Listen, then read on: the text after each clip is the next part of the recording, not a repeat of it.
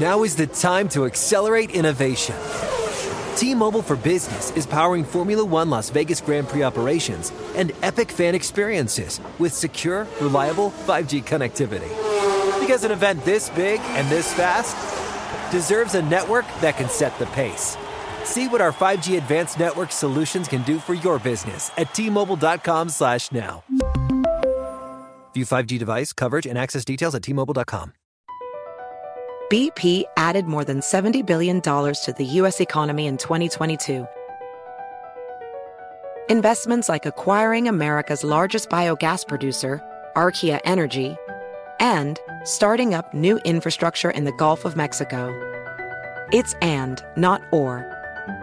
See what doing both means for energy nationwide at bp.com slash investing in America. Introducing the first ever Grand Highlander, a mid-sized SUV with the ideal combination of space, performance, style, and advanced tech.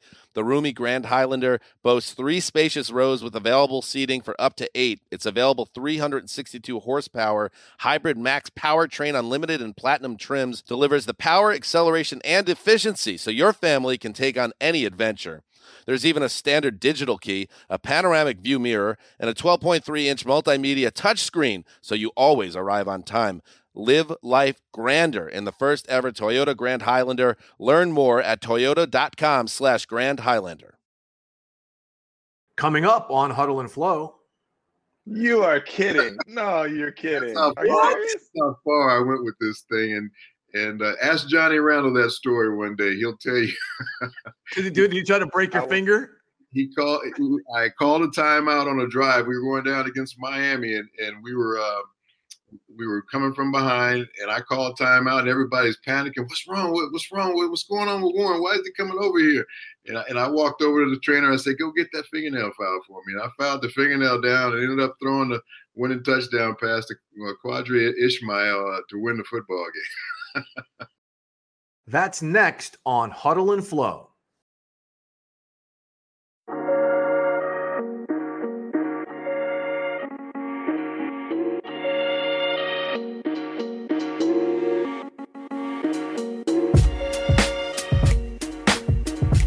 And we are back on the Huddle and Flow podcast, brought to you by Intuit, the proud makers of TurboTax, QuickBooks, and Mint. I am Steve Wyche, my brother Jim Trotter, two thirds of the Howard University Mafia. Our producer Thomas Warren on the one to twos completes the puzzle. Jim, we are about three weeks out from the NFL draft.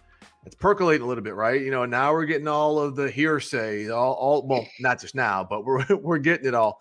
But I just find it interesting because today we you know we're going to have Warren Moon on as our special guest. You know, and, and it does look like the first four picks now are going to be quarterbacks. Just looking at that element of it, the evaluation of those guys, and then some of the guys who could be greatest greatly impacted guys. You know, like Sam Darnold. You know, it looks like Tua and Jalen Hurts are going to be fine now because their team's traded back and clearly showing faith in them. But when you look at what's coming down the pike, Jim, especially since we're having Warren Moon on, all this conversation about quarterbacks and your team, especially the, the, the 49ers, the team you grew up, the draft really seems to start with them.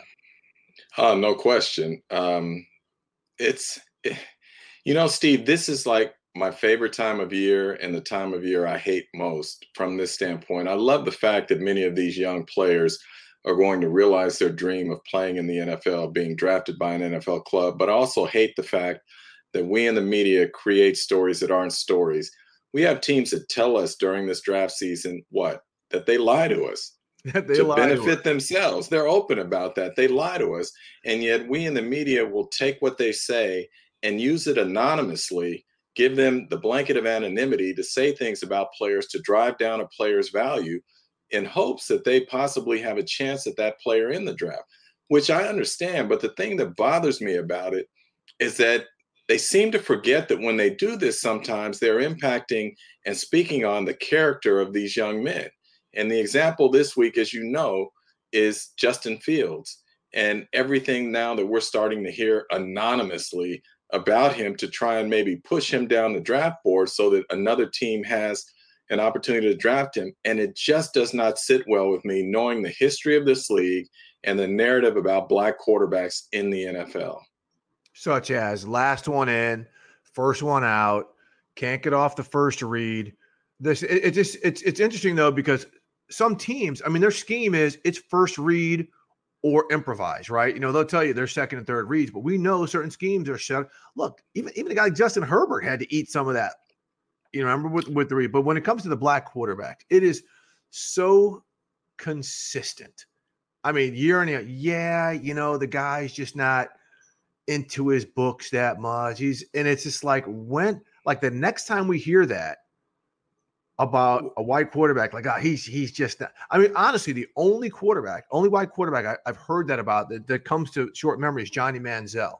And that's just because I said Kevin Sumlin didn't do a big playbook. He did a week to week, you know, iPad game plan. And that's how Johnny Manziel learned. It wasn't even so much, yeah, he was just out there doing it. And and that's that.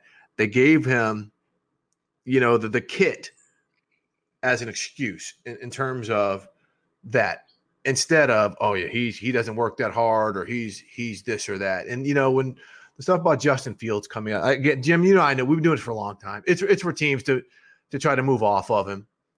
And you know, it just sucks that we know this. We don't repeat this. We don't, we don't, you and I don't say this. No, and, and that's what bothers me. Look, I think we would all agree that Alex Smith is one of the brighter quarterbacks in the NFL. Well, I remember back in San Francisco when Norv Turner was there as the offensive coordinator, they cut the field in half for him to try and have success. And they told him he only had to read half the field. I didn't hear anybody saying that Alex Smith was dumb or couldn't process or go through progressions back then when that happened. It was something that the 49ers did at that time to try and help a young player succeed before expanding on the foundation that they were laying for him. The thing about the Justin Fields situation that really bothers me, and I'll mention his name, Dan Orlovsky of ESPN, who first um, had to deal with this, is that Dan had already done a segment identifying how Justin Fields went through reads, went through progressions, and made the plays that needed to be made. And then he went on a show with Pat McAfee and says, This is what I'm hearing from clubs that Justin doesn't do this or he's this. And I'm saying, wait a minute, you've already gone on air and given your opinion based on your research about just what this kid does. And now you're going to give the blanket of anonymity to teams or personnel people who potentially want Justin Fields to fall down the, the, the uh, draft board so that they have a shot at him.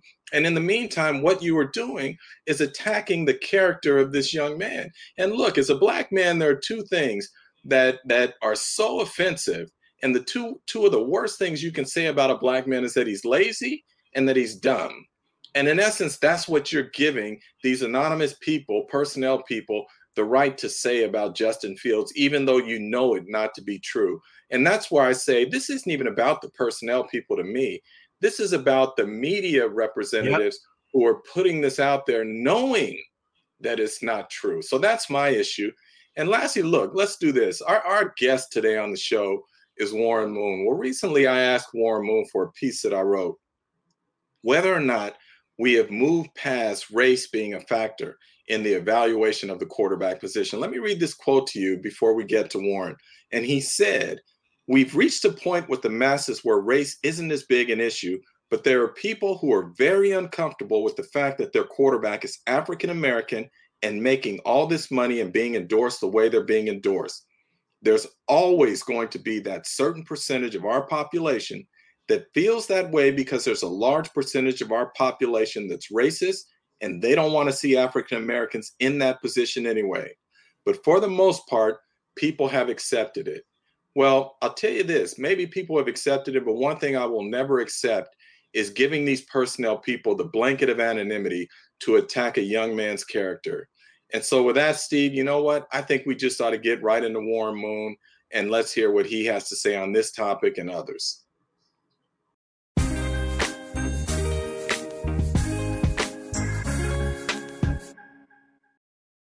Jim, we're now joined by someone we know well, a good friend of ours, the Hall of Famer Warren Moon. Warren, how is everything going with you, man?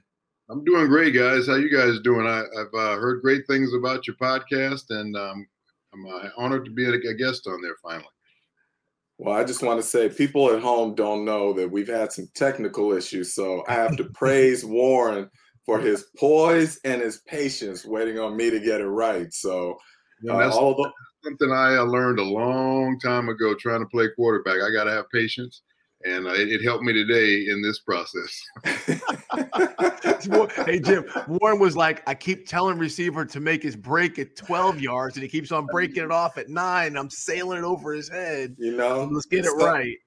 some guys just can't be taught, man. You know, this old dog here can't be taught these new tricks. So anyway, I appreciate your patience on it, Warren. No problem, guys. How you been? Tell us what's going on with you. Yeah, exactly. Wow. I mean, right now I'm I'm kind of visiting some family. I had a, a, a I have seven grandkids now, believe it or not. So I was oh, down wow. I was down in Houston over the weekend.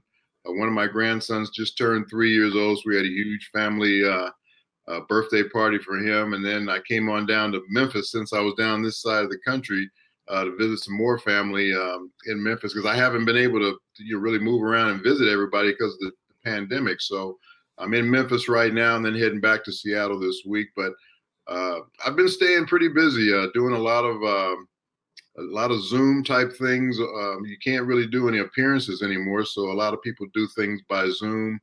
Um, I'm doing a lot of podcasts like your shows, a lot of interviews on all this good quarterback stuff that's going on in in our in our league uh, because that seems to be the hot button um, position of everybody right now. You got to have a quarterback. If you don't have a quarterback, then what are you going to do? So everything is about the quarterback in football right now. And football is not a season sport anymore. It's a year-round sport that you talk about. I mean, everybody's talking about free agency. Now the draft is coming up.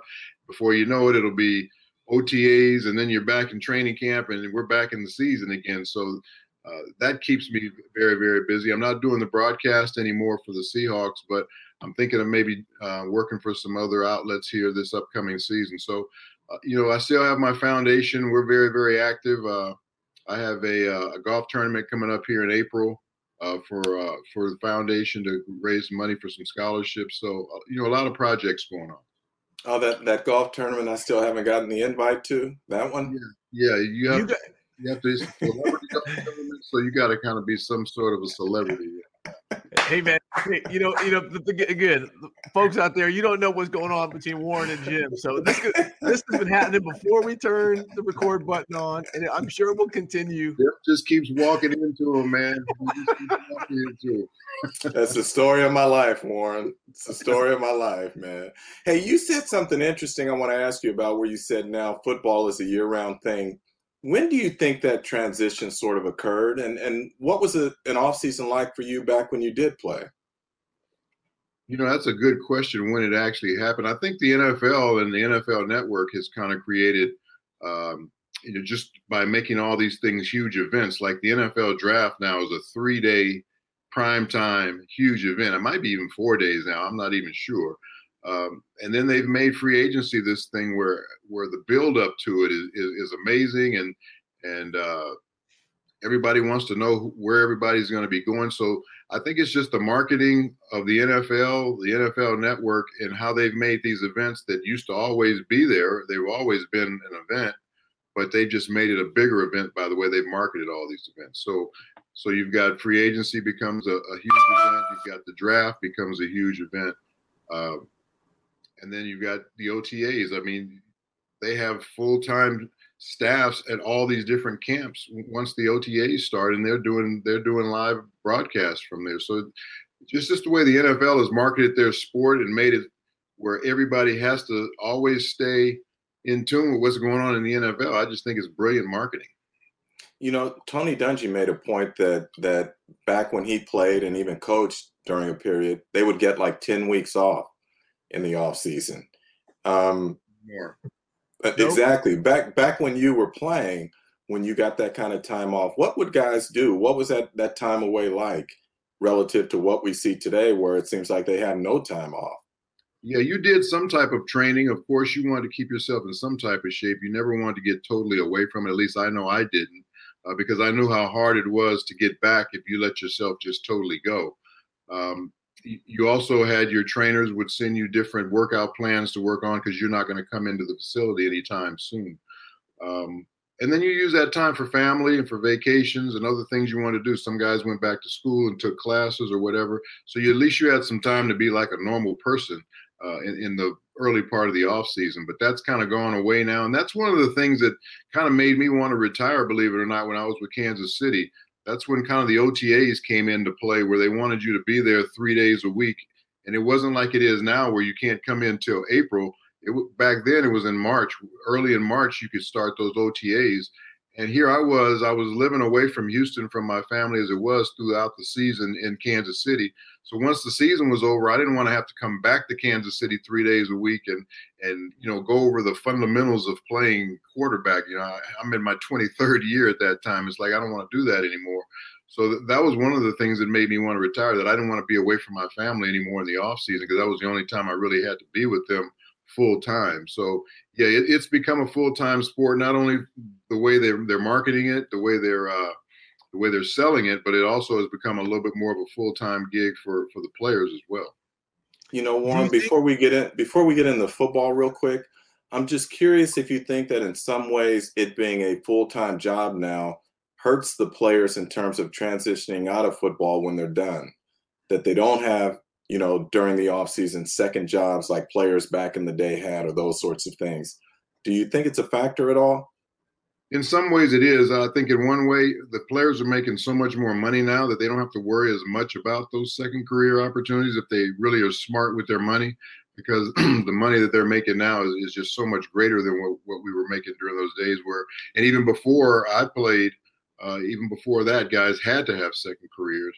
But now, if you're smart with your money and you take care of it, you should be able to be all right and, and be able to pick and choose at least a couple of years after you're done playing the game on what you, what it is you really want to get involved in. You don't have to be as involved um, while you're playing, but you still have time to do that because of the way you can go online and take classes and things like that. It's not going to be that that cumbersome to where you can't do anything. But again, the money part of it is the key. That if you put that money away you can really have a chance to just pick and choose what you want to do when you're done playing the game. Yeah, I also think the, the NFL, you talk about a year round thing, and, and, Warren and Jimmy, it seems to me there's a lot more programs involved to help players in terms of prepare. If they want to get into the broadcasting, there's a broadcast boot camp. There, there's all types of things that could help them transition. It's just a matter of because of the money, do the players really want to take advantage of that because, as you know, Warren, even though you played so deep into your career, by the time you finish, you still have a lot of life left to live. And whether right. it's financial or not, you don't want to just sit on your hands for the next 45 years of your existence.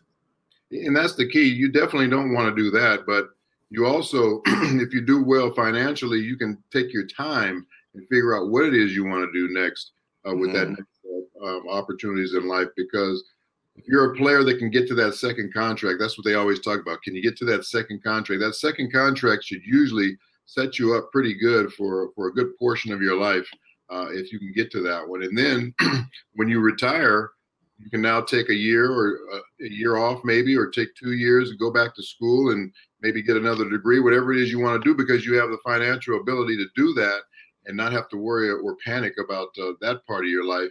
And then you can pick what you want to do and move on. And that's kind of what I was able to do when I retired. Um, I had a chance to just sit back and kind of look and see what I wanted to do going forward. And then I took my time and did it. Warren, since you live in Seattle, I know you said no longer doing the broadcast, but you're just so familiar with this team. Yeah. This stuff going on with Russell Wilson and the Seahawks.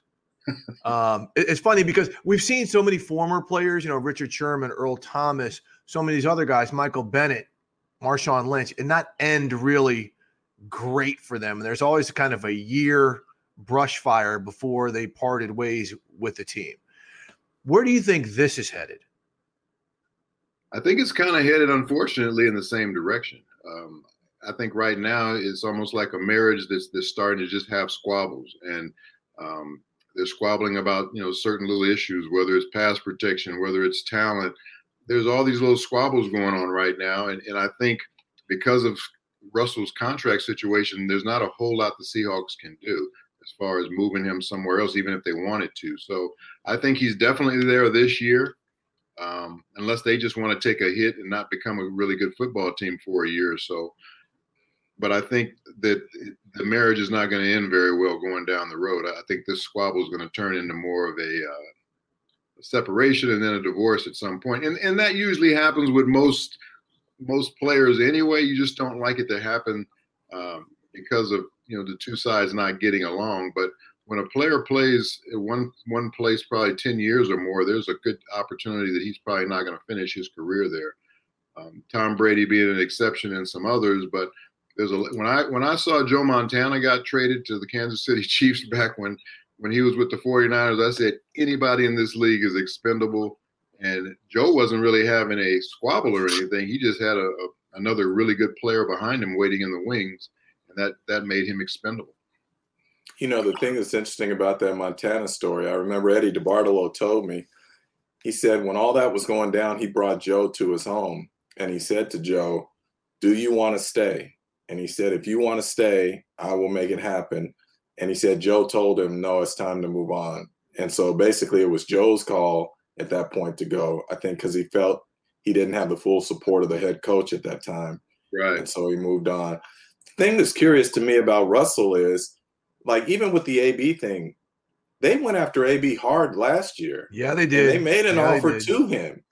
He chose to go to Tampa, so it wasn't like they didn't attempt to bring AB in. And that's Warren.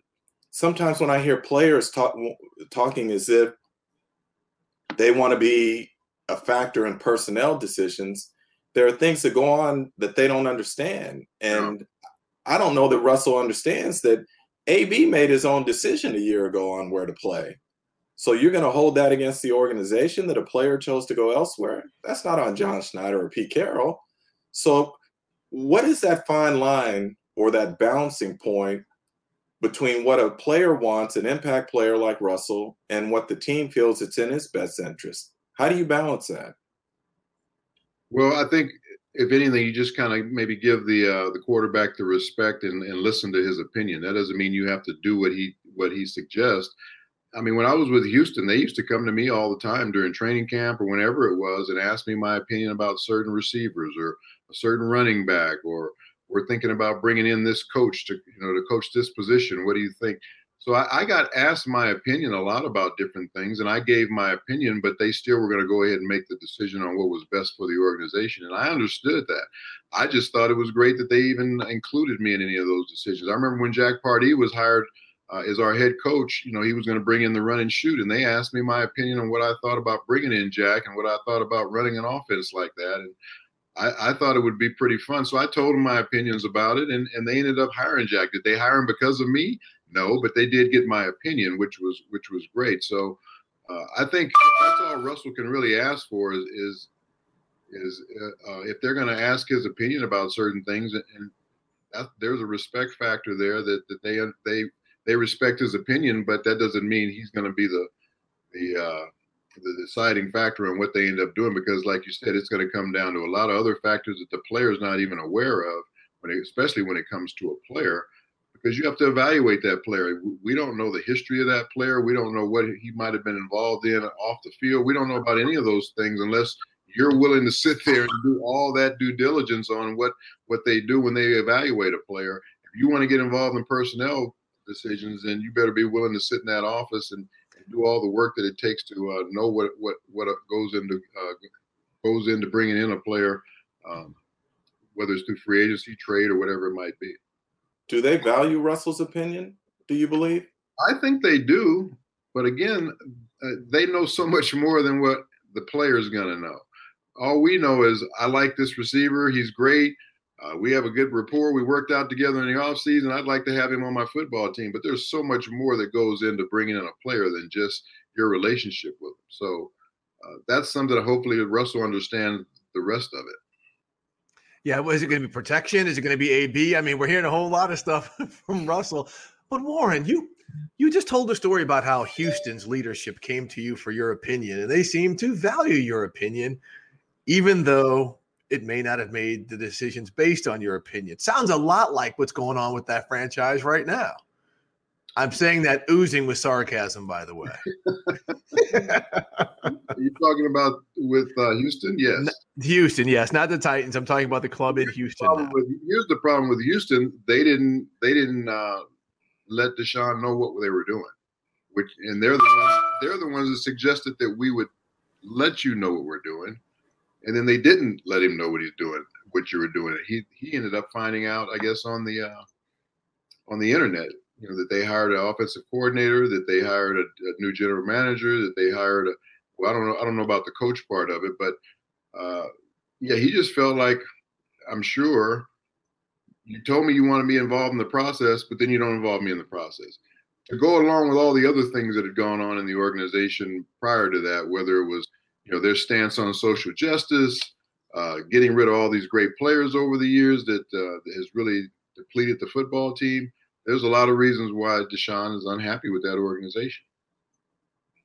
You know, Warren, how much does that that impact a player? I, I mean, let me phrase it this way: We're seeing players speak out a lot more yeah. um, in today's game than we saw when you did play.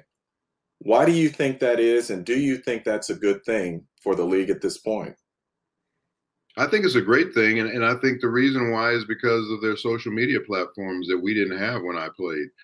Back when when I played, you did an interview, and you hoped that interview, whether it had any substance to it or not, wasn't edited down to a point or whatever was was actually put out there um, was what you actually said or what, what the meaning of what you were trying to get across.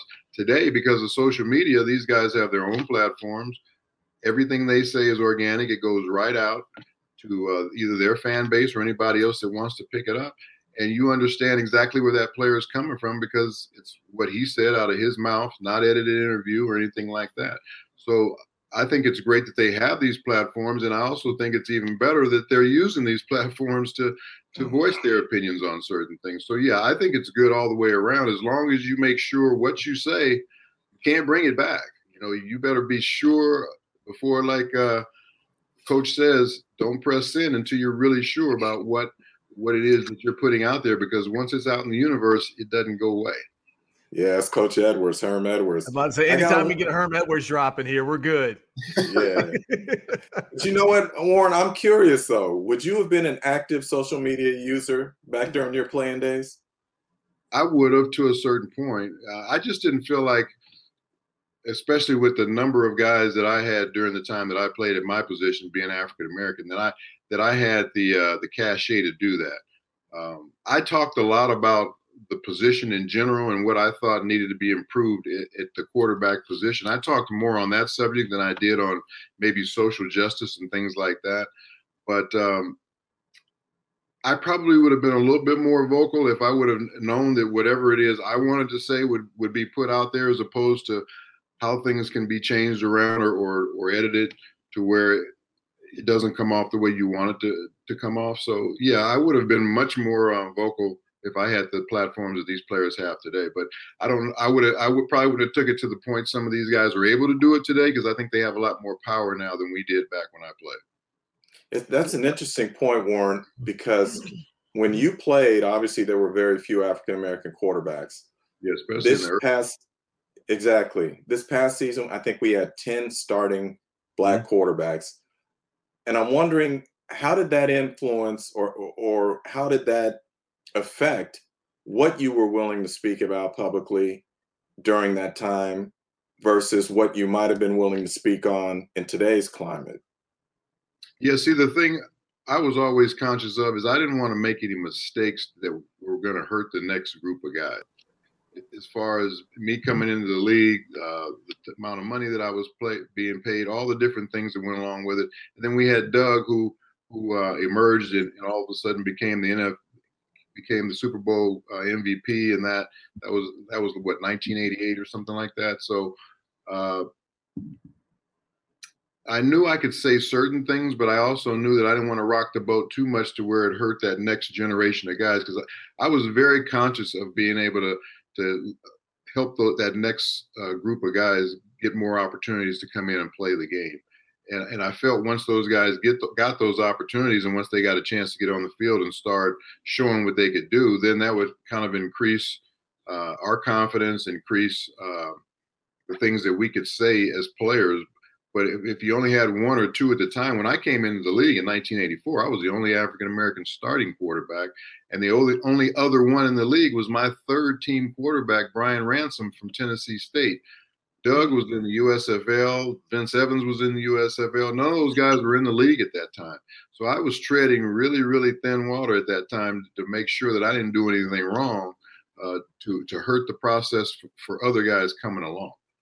Did you feel that was more of a burden or or just a responsibility? Both, a burden and a responsibility, but a burden that I was willing to take because I knew what I had gone through to get to that point anyway. Uh, so I wasn't gonna let anything uh, destroy that. Uh, once I got into the league, I was just going to make sure that that I, I, carried myself well, that I did everything with class, that I uh, that I uh, made sure I, I, played well on the field, and and all those different things. So, um, yeah, it was something I knew I had to carry because I mean, people would tell me that everywhere I went, everywhere I traveled around the country. People saw me. It's like Warren, you got to represent us. You know, you got to represent us. I heard that everywhere uh, not mm. just in Houston. So it was something I was very, very conscious of that I, that I knew I was a guinea pig out there that had to do things right. Man, that's Man, a tremendous responsibility. Wow. Yeah, it, it is. I mean, just hearing you say that, you talk about Doug in the USFL. Why did he end up in the USFL with the Oklahoma Outlaws? Because he wanted a, a, a, legitimate contract with the Buccaneers. They're like, we're not paying you, even though he'd gotten them to the playoffs when they were the worst team in, in NFL history and, and that kind of leads to another point. You know, you you having that that burden responsibility and forwarding it to today's game, and not even talking about the color of the quarterback. We saw Carson Wentz leverage himself out of Philadelphia. Maybe Deshaun can leverage himself out of Houston. What about the quarterbacks using that power at that position, saying, You're not doing it right. I don't want to be a part of this. Get me out of here now. Yeah, there are certain guys that, that have the ability to do that and um, you know have the cachet to do that. Um, again, I didn't feel like I had that at that particular time. But if you look at what's going on with these guys now, you look at Deshaun, who just signed a 140, 50 million dollar contract. You look at Patrick Mahomes, a half billion dollar contract. You look at uh, what some of these guys are going to sign for. Dak, Dak uh, Prescott, uh, what he just signed for. I mean, they have that power. Um, with the guarantees in their contract, which we didn't have then. You got to remember when I came in the league, we didn't have free agency. Free agency didn't come in until what, uh, 93 or 93, yeah. So it was a while before you felt like you had even the power to move teams, or less, uh, you know, say something about trying to get out of somewhere and go go to another place. Uh, but because these guys have that type of financial uh, stability behind them, um, they have their own social networks now, so they can say what they want to say, and, and, they can flex their muscles a little bit more. And I'm glad that they're doing it. That, that's that's the key. Is you're not just sitting there with all this power and not doing anything with it. You're actually using it. You know, Warren, you and I had this conversation before, and I'll bring it up again for for the audience on the podcast. And I asked you uh, late last year. We've got we had ten black quarterbacks or quarterbacks who were black right. who were starting this year. And I ask you if we've moved past the point of race in the evaluation of quarterbacks. I want you to tell the audience what you think about that, what your response was to that. I think for the most part, um, guys are, are being evaluated off of if they can play or not. But there are still there's still some thinking there, some old thinking that that if you don't fit a certain uh, a certain box, if you don't look a certain way, if, if you're not built a certain way, then you're not going to be a quarterback in this league. That you should change positions. And, and I use a guy who was just voted MVP of the league you know, just two years ago. Lamar Jackson is my example. Uh, there were still highly respected general managers and, and, and, scouting people that were saying he should change positions and move move to a, another position. I'm like, what? Are you kidding me? So yeah, I think for the most part it has changed, but still some old guard thinking there that if you don't look a certain style or a certain way, uh, you, you, should be in another position. When do you think the transition began? That it was less of a factor. Mm, I think after maybe the the Donovan McNabb kind of class that came in with Daunte Culpepper and, and all those guys, then Michael Vick uh, came in there, and and uh, he became you know what first hundred million dollar player in the NFL, uh, highly endorsed the guy. I think that's when they started to buy in that this different style of play could work in the National Football League, and African Americans were the ones kind of who could play that style the best, and and that, that's where it started to change. I think during during those would be the late '90s into early 2000. I think that's when we really started to take notice that these guys can play the position at a high level, and we're going to start drafting them that way. And we're also going to start maybe drafting some guys in the third or fourth round and developing them for the future. And that's even bigger than than the guys that you know can probably play, as opposed to putting uh, some putting some time and some effort and some development into maybe a younger guy who may might not be ready to play right now, but can be your guy two or three years down the road. Well, you see Russell Wilson, third round draft pick, Dak Prescott, fourth round draft pick, even guys like Jacoby Brissett, you know, who are who are developmental players um, right. coming in and playing. So, you know, on that note, and maybe you know, you, you said there's still some Ogar thinking like maybe the guy has to change the positions, but I think part of the transition, and just to get your thoughts on it, also seems to be the fact that some of these coaches, especially using college ideology, a lot of it sampled from HBCU offenses, are, are being more open minded. You know, a Greg Roman and OC doing some things to play to Lamar Jackson's running ability, yet alone other teams looking at other quarterbacks like a Dak Prescott or Russell Wilson catering their offenses to their strengths. To, do, do you believe that more there's more coaching open mindedness and flexibility? Than you know th- than in the past, which is saying we can play this guy. We just have to adjust how we think instead of making them adjust the position they play. Yeah, that's one of the biggest things I think I've seen in the NFL over the last 10 years, 15 years maybe, is they've adapted what these young guys are doing, not only what they're doing in college, but it goes all the way back to what they're starting to do in middle school and junior and high and high school. Um, they're becoming different types of quarterbacks. They're becoming the read option type quarterbacks. Uh, those are the things that these kids are learning in these camps. Though this that's the stuff that they're learning with their quarterback camps. I mean, their quarterback coaches that are coaching them, those types of techniques. So if these kids have been learning this maybe since they were 12, 13, 14 years old, all the way through college, it makes so much sense that the NFL adapts what they've been doing, take what they do best, and adapt it into your offense in the National Football League.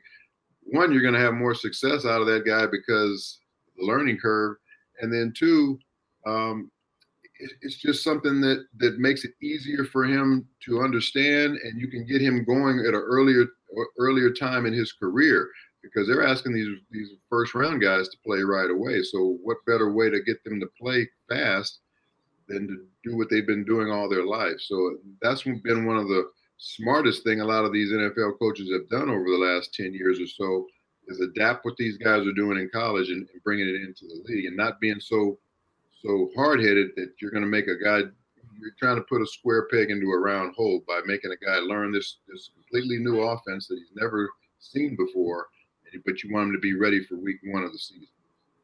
Well, when you see a guy like Josh Josh Allen, I'm sorry, Jim, Josh oh, Allen oh, at this point of his career makes such a seismic bump I mean, he had higher completion percentages, everything, and he threw the ball 110 times more than he did the previous year. I mean, what do you attribute something like that to? Because again, when you were coming up, it would take three years before a guy would get to be the starter and, and, be ready. And all of a sudden, in his third year, he makes that significant bump. I mean, what do you what do you attribute something like that to? Because we don't see it often again, I think it's Brian Daboll, their offensive coordinator, seeing what Josh Allen does best, having watched him for his first couple of years. Those are the things that they just continue to keep grinding into him. You bring in a Stefon Diggs, who just increases their their uh, receiving corps to another level, and then the hard work that uh, that Josh has put in. He, he put in a tremendous amount of work. Uh, you know, working with his quarterback coach in the offseason and and just perfecting his technique because he wasn't a very fundamentally sound quarterback coming out of uh, coming out of college, but he's really worked on his footwork. He was almost like this big piece of, of, of clay, and you just needed to be able to mold him into what you wanted to mold him into because he had everything that you wanted: work ethic, big, strong, athletic, great arm, all those things. And now you just had to make him into a player, but he had to be willing to put in the work, and he did that. So that's the reason why this guy had so much success over the last two or three years. Is Jim with us or is he frozen? He's frozen. So, so here's one for you, Warren. So, when we look at some of these first and second round draft picks, you know, we, we were talking to Arizona Cardinals GM Steve Keim about hitting, right? But then to see Jameis Winston and Marcus Mariota one and two, didn't get the big deals on different teams. Now Jared Goff and Carson Wentz, one and two a year later, they got paid, and they're on different teams. But if these guys were their fran- their team's franchise quarterbacks, they wouldn't have been moved or let go or, allowed to seek other employment. With with the draft coming up, and we're talking about Trevor Lawrence and Zach Wilson and, and, and Justin Fields and guys like that. What about nailing? I mean, we, we talk about how it's it's an imperfect science drafting but then we also we were just talking about right here coaching to these guys' strengths. I mean, how much does that have to mesh for some talented players? Because we know Jameis and Marcus are talented, but how much does it have to mesh to really allow them to shine and for these teams to get the return on investment of that first or second overall pick? Well, you want all those things to come together. Uh, you, you want to create an offense that, that this uh, young quarterback, whatever whoever it is, Jameis or Marcus or whoever the young quarterback is coming in, uh, can adapt to and feel comfortable in. Uh, so if, if you can somehow surround these guys with, with, with good talent and then also bring in an offense that's going to make this quarterback feel much more comfortable, then they have a chance to be a, a competitive football team early. On that note, then, do you think Tua Tagovailoa comes into the season with a clean slate in terms of evaluation, with everything he had to go through, you know, rehabbing, no offseason, coming in when he did, not having a ton of weapons around him, even though he was on a 10 win football team. Right. And I think he'll be better this year, one, because he doesn't have to worry about rehabbing in an off season. He doesn't have to worry about the, psychological part of can I go out here and play and do the things that I'm capable of doing, knowing I'm just coming off of this – you know, a, a, devastating type of hip injury that, that he was going through, and then and then going to a team like you said that didn't have a lot of explosive weapons for him to work with. He's used to having those type of weapons in Alabama that he, he could just you know pick and choose where he wanted to go with the football. So it's it's a big difference when now you have to raise everybody's level of play around you as a quarterback, but you're still kind of unsure of yourself. So uh, I think he will be better, and I think he'll be judged he'll be have a chance to be judged more fairly this year, having had an off season. All right. Well, before we let you get out of here, because uh, Jim's internet has crashed, so we'll finish up on on this one right here. you, I had to tell you that because we started this off with you taking a shot at Jim. He's not here to defend himself. So, um, and you know what? I knew that he would somehow not be on the air by the time this show was over. So that's why I knew I could take a shot early and not have any rebuttal. there you go. All right. Hey, well, real quick too. Also, you know, you talked about how you're, you're, traveling a little bit. We see the country opening up a little bit as we're getting vaccines and things like that. To you, move, moving forward over these next couple months and approaching the season, and some of the things you'd like to do, getting up to Canton for the Hall of Fame, um, which you always do. I mean how has this living through the past year been for you? And now that we're starting to see a little bit of sunshine come over the horizon, just kind of your expectations and the exhale that we're all going to be able to do hopefully in the next couple months. Yeah, it's been a tremendous burden on everybody. There's no question about it. And, uh, you know, I learned a whole lot about myself as far as patience again being tested this year because I'm a guy that's usually on the move all the time. Um, a lot of what I do for a living had to do with getting on airplanes and going to different cities and and you know speaking with different people and, and doing different things like that. All that came to a halt. Uh, I was also worried about my family because I have a 14 year old who's involved in sports, going to school every day and being around his friends. All that was taken away from him. I have grandkids that are going through the same thing. So those were my biggest concerns. How do how do I keep my young kids uh, motivated as far as wanting to learn? Uh, being able to still get their exercise and, and, and, be able to integrate with their friends, because uh, that's a big part of being young is, is that social uh, that social involvement. Uh, and, and for me, you know, I, I'm an older guy. I've lived a really, really good life, so it's not like I, I'm just having everything snatched away from me. But but it was an adjustment for me as well. But now that you know, I've had my vaccine, I'm starting to get out and, and, travel a little bit more. I just hope people continue to still keep being safe because we're not out of this thing yet. Continue to keep wearing your mask. Continue to keep being social distant if you can, and then try and get your vaccination if you can, because I think it's something that everybody should, strive to get. Um, a lot of people are really hesitant about it, but I've had mine. I haven't had any problems with it, and, I, and, I, think it's we'd be better off if, if, we could get more people vaccinated, so we can uh, get to this herd immunity, and, and, we can start getting back to normal and start doing some of the things that we used to do as people that uh, that kept us happy. All right, well, you you can't get off easy. Jim's back. Hey, Jim. Technology, technology caught up to him. He's back. Bro, I am now on my cell phone. Neither my laptop nor my PC are working with the link, so I, I hit the cell phone up. So I'm being resourceful. I know Warren probably talked about me pretty bad while I was gone, but that's okay. Wasn't that bad? It, it was temp- it was tempered. What I, am, am going to do, I'm going to send you a box, and it's going to have a lot of technology equipment in it, and lighting, and microphones, and all kinds of things. And, and it's going to also have instructions on how to use all those things. So for your next guest, they won't have to go through this. I, I feel for you, but you know what? I, I want to. I'm gonna pay you some respect here um, even though you've done all that. But Warren, I'm sure you've heard this before. You threw the prettiest spiral I've ever seen in my life. Where, when did you have that right away, or was there someone that helped you develop that? Just a lot of practice, Jim. And it started when I was a young, young kid. Um, you know, 12, 13 years old, just in the in my in my street. Um, I lived right on a corner, so I had four street lights right in the intersection uh, and, and, that allowed me to stay out a little bit later than than other kids just throw the football. And, and, I didn't come in the house. I could just throw all night. I had a buddy down the street by the name of Hector Sims, and he would stand there and catch that ball for me until uh, until I just couldn't throw it anymore. Until my mother kept yelling for me to come in the house at night. So it was just a lot of practice. Um, and then when I got into the league, it had a lot to do with my fingernail, believe it or not, on my forefinger And people have talked about that with me. If my fingernail length was the right length, that ball spun as pretty as any ball that uh, you, have ever seen be thrown. And and uh, I've had different times in games where I've called timeout and went over to the sideline. I, I asked for a fingernail foul to foul my nail down because my ball wasn't spinning the way I wanted it to. So you are kidding? no, you're kidding. How far, how far I went with this thing, and and uh, ask Johnny Randle that story one day. He'll tell you. did he do? Did he try to break your I, finger? He called.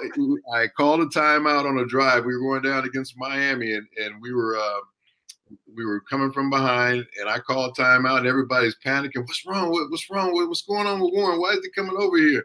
And I, and I walked over to the trainer. I said, "Go get that fingernail foul for me." And I fouled the fingernail down, and ended up throwing the winning touchdown pass to uh, Qadry Ismail uh, to win the football game.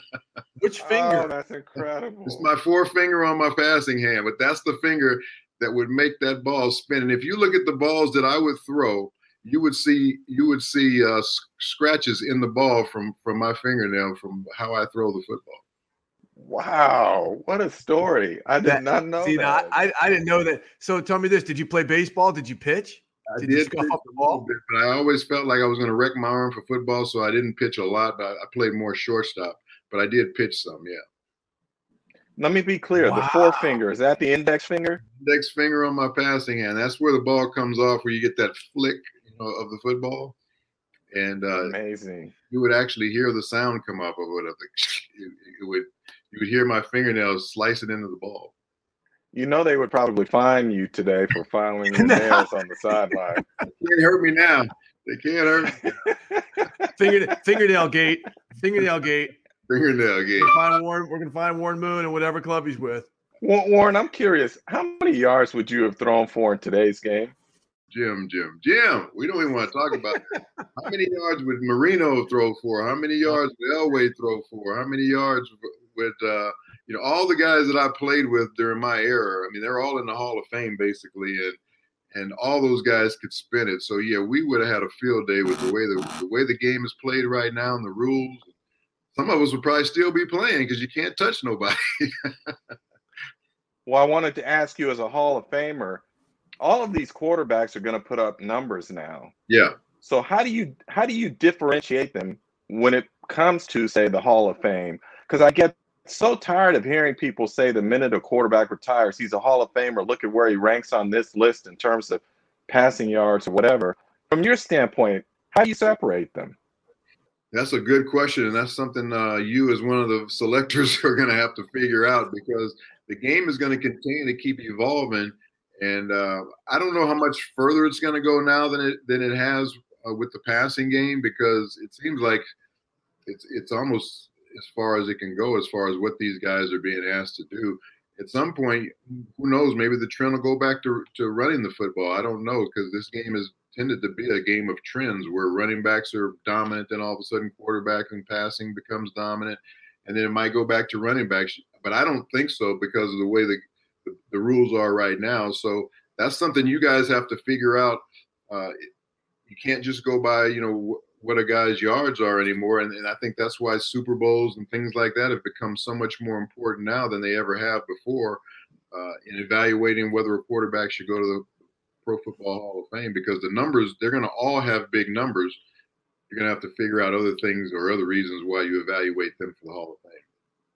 Do you think we should place a greater importance on postseason numbers versus regular season numbers? Probably, yeah it doesn't have to necessarily be Super Bowls because only one guy can win a Super Bowl right. every year. But definitely, uh, you know what he's done in that second season because there's going to be guys from bad football teams that are going to throw for a lot of yards because they're behind all the time. So they're they're going to be throwing the football just to get in the game, and so they're they might throw for 350, 400 yards every week, but they're not winning those games because they're just playing from behind. So you can look at what what was going on with Dak Prescott. Uh, with his with his uh, early season last year, he was throwing for a ton of yards, but they weren't winning yep. games because he's playing from behind all the time. So that's a perfect example of that. Um, and at the end of the season, okay, he might have 4,500 yards or close to 5,000 yards, but he, he only won five, six games. So I think second season is going to be a little bit more important going forward for quarterbacks. All right, Warren. Hey, man, we appreciate you taking the time. We know you got a brunch to eat and a bird to catch. Well, I, I just want to, first of all, say thank you guys for having me on the show. I have tremendous respect for both of you and, and what you've been doing for the league for a, a, number of years. I've known you both for a long time. Appreciate you, Warren. Warren. We appreciate you, bro. Appreciate you guys. Keep doing what you're doing. Keep educating and keep keep people on top of what they're what they're supposed to be doing because you guys do a great job of that, keeping people accountable. Well, really appreciate you, bro. Thank you, bro.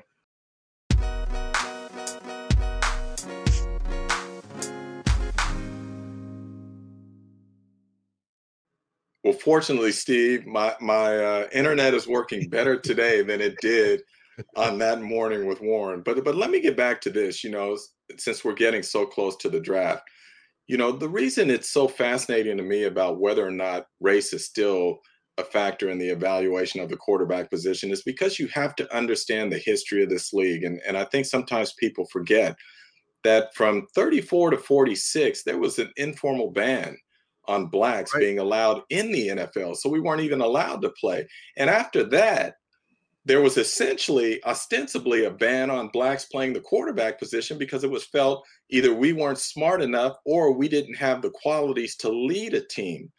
But to say we have not made progress would be foolish from this standpoint. Three of the last six league MVPs have been quarterbacks who happen to be black. Five of the last 15 quarterbacks who were drafted number one overall were persons of color. And each of the last two passing yards leader were African American. So, from that standpoint, we've made progress. Even looking at the draft, in the 10 drafts from 01 to 2010, Six of the 27 quarterbacks selected in the first round were black. That's 22.2%. Over the last 10 drafts, 11 of the 32 quarterbacks taken in the first round were black. That's 34.4%. So there has been improvement in that way. But I don't think we can ever forget that it was only a few years ago that Bill Polian, who is a Hall of Famer, said that Lamar Jackson should change positions coming into the NFL. So to me, race remains a factor in this. And that's why it's so particularly offensive to me what's happening to Justin Fields at this point. Yeah, you know, you, you hate hearing it. But look, you, you heard it when he came out of high school. Because remember, when he came out, he was ahead of Trevor Lawrence. He, he was the top rated quarterback. Trevor Lawrence went to Clemson. Justin Fields went to Georgia to start out with. And he was behind uh, Jake Fromm at Georgia. And so he didn't get to start right away. He came in a lot of gimmick packages. So that kind of stereotype narrative, the whole Randall Cunningham substitution type narrative, was already starting to be drawn. Then he goes to Ohio State, kills it. I mean, just has a great career. So then you're starting to hear, oh, he, yeah, but Ohio State quarterbacks don't do well in the NFL. Well, unless Tua turns things around, you know, Alabama quarterbacks haven't done great in the NFL either yet. We're talking about Mac Jones possibly going as high as three. So, you know, there, there's just all kinds of things here and there that, you know, we just have to do better. And Jim, I'm glad you point, we have to do better as, as messengers of the media and people who have relationships with, with coaches and personnel directors at disseminating information and presenting it in, in, context, you know, and I think, you know, you brought up Dan Orlovsky. He just showed the context of how Justin Fields reads the field, you know, and, and that's what was so disappointing, Steve. Yeah. That's what was so disappointing. He contradicted all of that in the segment he did for NFL. Uh, I'm sorry, for ESPN. He contradicted all of it based on his own research and study. So then to turn around and say, well, this is what I'm hearing from personnel people, and not have to identify those personnel people and why they might say something negative about Justin Fields was just disappointing to me. Who do you trust, Dan? Do you trust your personal evaluation of this kid? Are you trusting these personnel people who have a vested interest to lie to you potentially about, uh, in terms of saying negative things about Justin Fields? And that's what bothers me here. Look, I think people have a right to their opinion. If you think Justin Fields is lazy or you think he can't go through read progressions, you're entitled to say that. But at this point, put your name on it. That's all I ask. If you believe that, put your name on it. I don't believe you should be allowed to say things like that negative negatively, knowing the larger implications of what it means for a young black man to have those labels attached to him. And if you have the inside intel, if you're someone to know he's the last one in, the first one out, you know, put your name on it because I got I tell you what, there's about he's probably got about 75, 85 teammates who can give you the intel. Some of them are coming Absolutely. out of the draft. So these so these teams speak to all of these guys. Absolutely. You know, so so the team the teams know the real deal. Again, so that's what we have to do a better job of, of disseminating information in the media as well. Speaking of disseminating information, uh, you know, we we want to thank everyone who has joined us here on the Huddle Flow podcast. We've grown, we've delivered, we've served a cause, we've generated more causes had some great conversations and interviews on here. We want to thank all of our guests who've come on. But uh, Jim I and Thomas Warren, our producer, we're getting ready to take a little bit of a breather. Okay, we got we got to take some downtime. We're going to go on hiatus. So while we're out for the next couple weeks, please listen to some of the archived podcasts that we have on Spotify and iTunes or wherever you get your podcast, and go back and listen to some of the great interviews that we've had to see, you know, where we started, where we've come from, and just how some of the great information, even from people like Chuck D, you know, and James Lopez and Soledad O'Brien, the non-football people, you know, Jemele Hill and Cari Champion, that was fun, and Kimberly Martin, and people like that. Listen to to some of the things that were said. And you can be like, wow. I mean, there's a lot of foreshadowing, a lot of good information there. Um, and really enjoy that, you know, because Jim and I, you know, we're We'll be back in a little bit with more information to show, you know, where, where Huddle and Flow is headed into the, into the off season, into next season. But yep, you know, the brother the brothers got to take a breather, right, Jim? Absolutely. So it's it's been um these last 12 months or last year has been a grind, man, and there has not been a break. I know you snuck away for a minute for a couple days here or there. For me, I, I haven't been able to do that yet. So my house has been on lockdown. I have not been able to get out, but I got my first COVID shot. I'm waiting on that second one. And when that hits, you might not find me again, Steve. So, you know, I, I definitely need to get out. I hear you. I got my second shot coming too. I have I have mine uh what last Monday. So um hey, it's it everyone, you know, if you can't get get your shot, let's let's get the stuff knocked down so we can get back to doing what we want to do. And on that note, Jim, we're going to do what we want to do. So why yes, don't you sir. take why don't you take us home and take us to grandma's and for a couple other relatives? Because yes, we ain't gonna be back for a minute. no, we we again and we mean this uh, sincerely. We want to thank you all for listening. we want to thank you for subscribing to the podcast. We want you to leave us uh, your comments, your thoughts. Let us know who you want to hear from, what you want to hear about. And that way, we can continue to give you more of what you're funking for. That's right. Again, we appreciate everybody so much, especially our guests who've come on and the teams and the and the and the booking people who've helped us get some of these guests on and and just you listeners for growing for growing with us and just kind of giving us a, a lane that we've helped discover, you know, ourselves. So you guys, we Jim and I have driven the car in a certain way, and you guys have taken the ride with us, and and we we we hope to be back in a little bit uh, to give you a little bit more. And for our producer Thomas Warren, who is folks, he has busted his ass.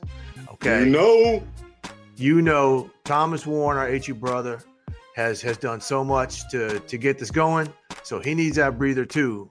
But for Thomas, Jim, and me, and Intuit, sponsor of the show, the Makers of TurboTax Mint and QuickBooks. We are the HU Mob, and we are out.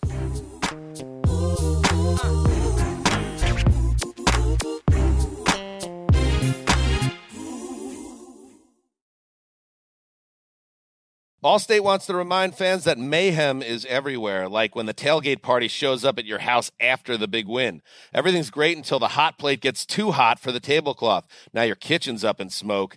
And if you don't have the right home insurance coverage, the cost to fix this could sideline your savings. So switch to Allstate, save money, and get protected from mayhem like this. Not available in every state based on coverage selected, subject to terms, conditions, and availability. Savings vary. Introducing the first ever Grand Highlander, a mid-sized SUV with the ideal combination of space, performance, style, and advanced tech. The roomy Grand Highlander boasts three spacious rows with available seating for up to eight. Its available 362 horsepower hybrid max powertrain unlimited and platinum trims delivers the power, acceleration, and efficiency so your family can take on any adventure. There's even a standard digital key, a panoramic view mirror, and a 12.3 inch multimedia touchscreen, so you always arrive on time. Live life grander in the first ever Toyota Grand Highlander. Learn more at toyota.com slash Grand Highlander.